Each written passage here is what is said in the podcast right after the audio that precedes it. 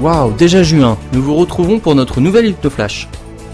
Dans ce numéro, nous vous dévoilerons les news, les toutes dernières audiences pour la saison 2008-2009, avant d'attaquer la programmation de l'été. En exclusivité, vous découvrirez le premier volet d'un dossier en trois parties qui aura pour sujet la création d'une série télévisée. Enfin, prenez note des dernières sorties des DVD et de toute l'actualité d'hypnoweb.net. Vous êtes prêts? On est parti Au pays d'Hollywood, les séries de l'année terminées, les chaînes s'essayent à de nouvelles programmations. On décortique le guide TV ensemble. Afin de combler les vides laissés par les séries et saisons terminées, les networks tentent de nouvelles programmations avec des nouveautés et des diffusions de saisons décalées. Dans les nouveautés, NBC proposera trois dramas Merlin, The Philanthropist et The Listener. Merlin a d'ores et déjà été diffusé sur BBC. Ainsi, il s'agit d'un import de la Grande-Bretagne. La série raconte ce que Merlin et Arthur étaient avant de devenir des légendes. Elle vous immerge au cœur de la cité de Camelot pour 13 épisodes. Merlin est joué par Colin Morgan de Doctor Who, Arthur par Bradley James, vu dans À la Maison Blanche. Ils sont entourés de Anthony Head, de Buffy contre les vampires, Michelle Ryan, Bionic Woman, ou encore Katie McGrath, The Tudors. La diffusion du pilote est prévue le 21 juin. The Philanthropist marque le retour de Neve Campbell accompagné de James Purefoy, Rome. Après la disparition tragique de son fils, un milliardaire prend conscience qu'il peut venir en aide aux personnes dans le besoin. Il s'exécute, non sans y mettre sa patte personnelle. Le premier épisode sera diffusé le 24 juin.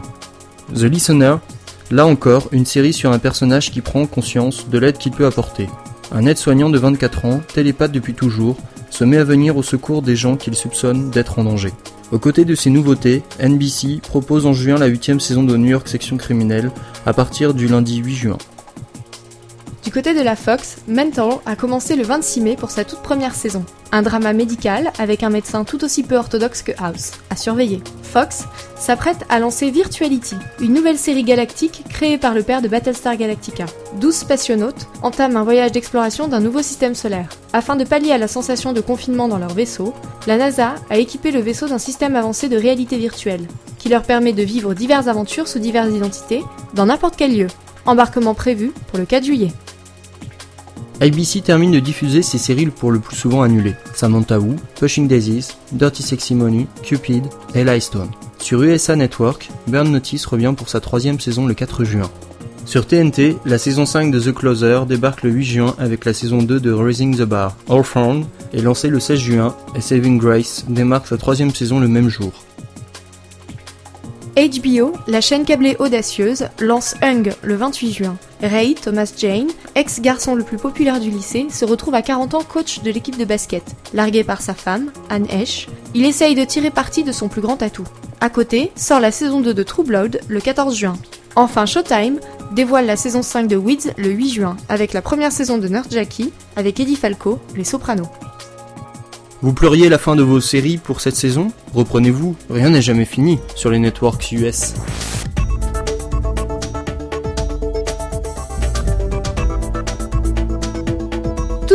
Vous saurez tout sur les audiences des derniers épisodes des différentes saisons.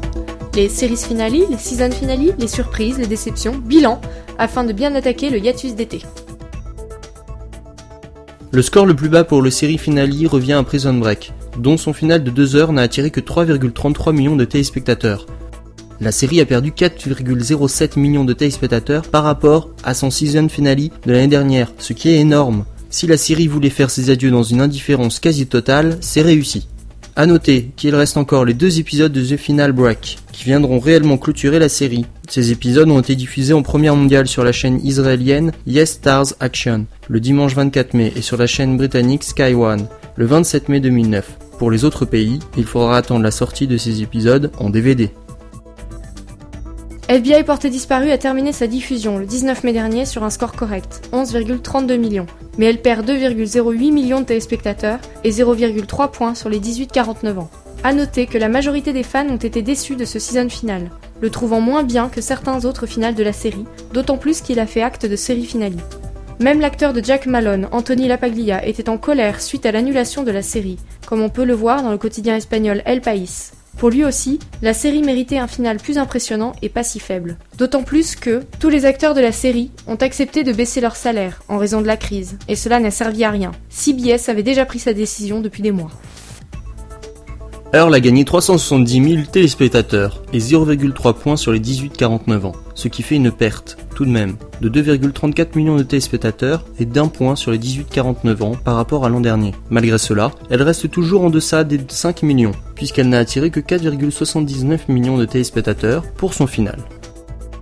Mardi 19 mai marquait les season finales des séries NCIS et The Mentalist. À 20h, NCIS fait une très bonne fin puisqu'elle réalise un chiffre de 16,09 millions de téléspectateurs, alors qu'elle avait la première partie d'American Idol comme concurrente. D'autant plus qu'elle ne perd que 260 000 téléspectateurs et de 0,1 point sur les 18-49 ans par rapport à l'an dernier. À 21h, The Mentalist est incontestablement la série de l'année avec 630 000 téléspectateurs et 0,4 points sur les 18-49 ans de plus que la semaine dernière pour son final. Elle termine donc avec une très belle audience de 16,83 millions de téléspectateurs.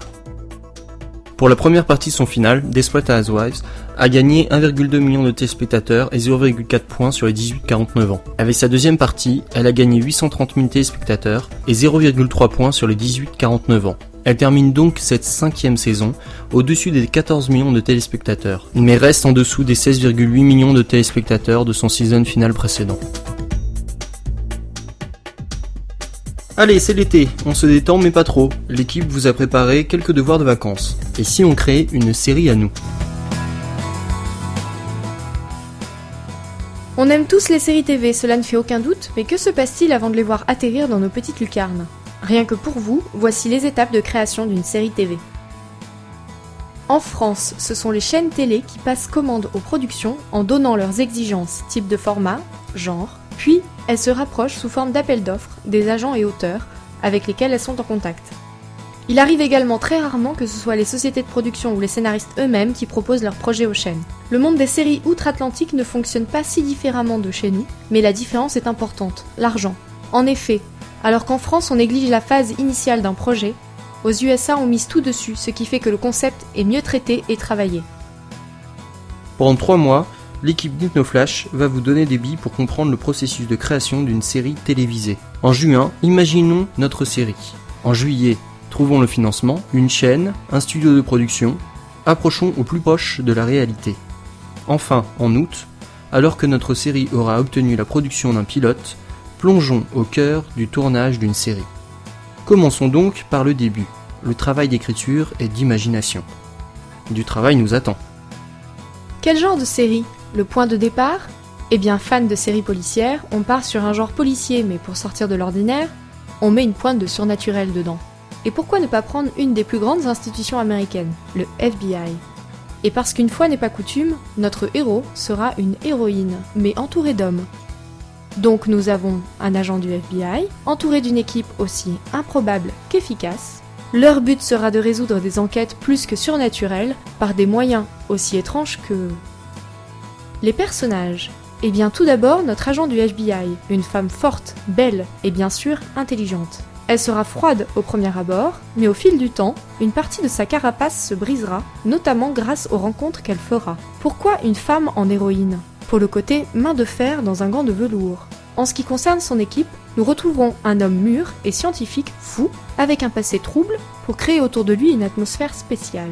Ce côté savant fou est pour créer une sorte d'attachement au personnage, pour que ses délires fassent sourire le spectateur. De plus, il est père de famille, mais les relations avec son fils sont plus que tendues.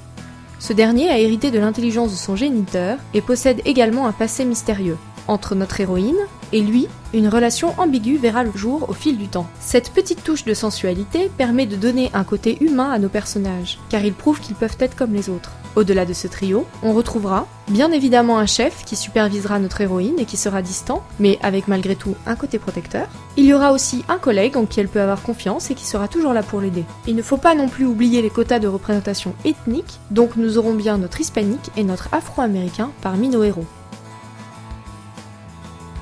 Les lieux. Alors là, on a l'embarras du choix. Tout dépend de la couleur que l'on veut donner à notre série, soleil, grisaille, pluie, nuit. Mais sans même réfléchir, on choisit la ville de Boston. New York est beaucoup trop représentée dans les séries TV. Et puis la ville de Boston offre un cadre plein de possibilités de par ses nombreux parcs, son architecture très européenne, et oui, Nouvelle-Angleterre oblige, et son climat. Il y a quatre saisons dans cette ville, ce qui permet d'avoir une certaine réalité dans un monde irréel. Et puis surtout, n'oublions pas qu'il y a une école de renommée mondiale, Harvard University, dans laquelle on a choisi de placer une partie de notre action, car ce lieu représente un voyage dans le temps de par ses bâtiments et son histoire. Le fil rouge. Au fur et à mesure, notre enquêtrice découvre qu'il y a un lien entre elle et ses enquêtes. Créer un fil rouge autour de notre héroïne permettra de voir de nombreux aspects de sa personnalité qui étaient insoupçonnés, mais également de nombreux détails sur sa vie privée et sa famille. À chaque épisode, une enquête différente par épisode pour permettre de découvrir le travail de notre équipe et de mieux le comprendre, donc de se familiariser avec leur environnement professionnel. Les éléments constants mélange de divers sens de la communication qui vont de l'humour noir à l'humour cocasse, sans oublier les différences d'univers entre nos protagonistes. Et oui, nous avons le vrai scientifique, avec ce que ça implique, et l'assistante un peu frivole qui permet un contraste fort. Rendez-vous en juillet pour parler de la prochaine étape, la recherche d'une chaîne, le parcours du combattant de la diffusion.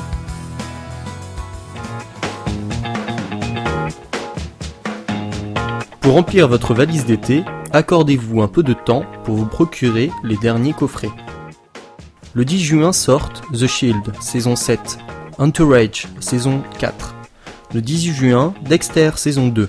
Et enfin, le 30 juin, Jericho, saison 2. Le mois de juin sur hypnoweb.net voit se terminer le marathon des forums le 9. Voici le programme de la dernière semaine. 1er juin, Fringe. 2 juin, Heroes. 3, Supernatural. 4, Gossip Girl. 5, Esprit criminel. 6, Beverly Hills. 7, Studio 60. Et enfin, les 8 et 9 juin, Undo Stress et les quartiers fermés. C'est le dernier tour de piste pour cette première édition du marathon. Courage, c'est bientôt fini. Rafraîchissement et récompense sur la ligne d'arrivée. Et surtout, n'oubliez pas, il n'est jamais trop tard pour s'inscrire y compris le dernier jour. C'est ça la magie d'hypnoweb.net. Du côté des concours, le quartier Alias, qui subit un travail de fond de la part des fans pour se revivifier, organisait son premier concours d'écriture du 15 mai au 30 juin. Arvin organise sa vengeance en manipulant la fille de Sydney. Mère et fille, l'une contre l'autre, de nombreuses mini-histoires en perspective. Ugly Betty, elle prépare la quatrième saison en vous proposant d'imaginer une affiche promotionnelle en attendant les officiels qui arriveront d'ici quelques semaines. Talentueux créateur, vous avez jusqu'au 13 juin. Du côté développement, Hypnotic a décroché un partenariat afin de nous offrir un programme TV complet avec recherche détaillée sur tous les divertissements proposés. Maintenant, ce soir, cet après-midi, sur 80 chaînes. Jetez vos programmes papier, votre site préféré vous dit tout et gratuitement. Et voilà, nous nous quittons déjà, le numéro se termine, nous espérons vous lire très bientôt sur hypnoweb.net. Si vous avez des idées de dossiers, des informations que vous voudriez entendre dans l'un de nos prochains numéros, ou que vous voulez nous aider à l'écriture des articles qui composent le podcast, contactez-nous à hypnoflash at hypnoweb.net. Bon courage à tous ceux qui ont des examens, vous arrivez bientôt à la fin de la ligne droite, très bon mois de juin à tous avec le soleil qui s'installe, et à très vite en juillet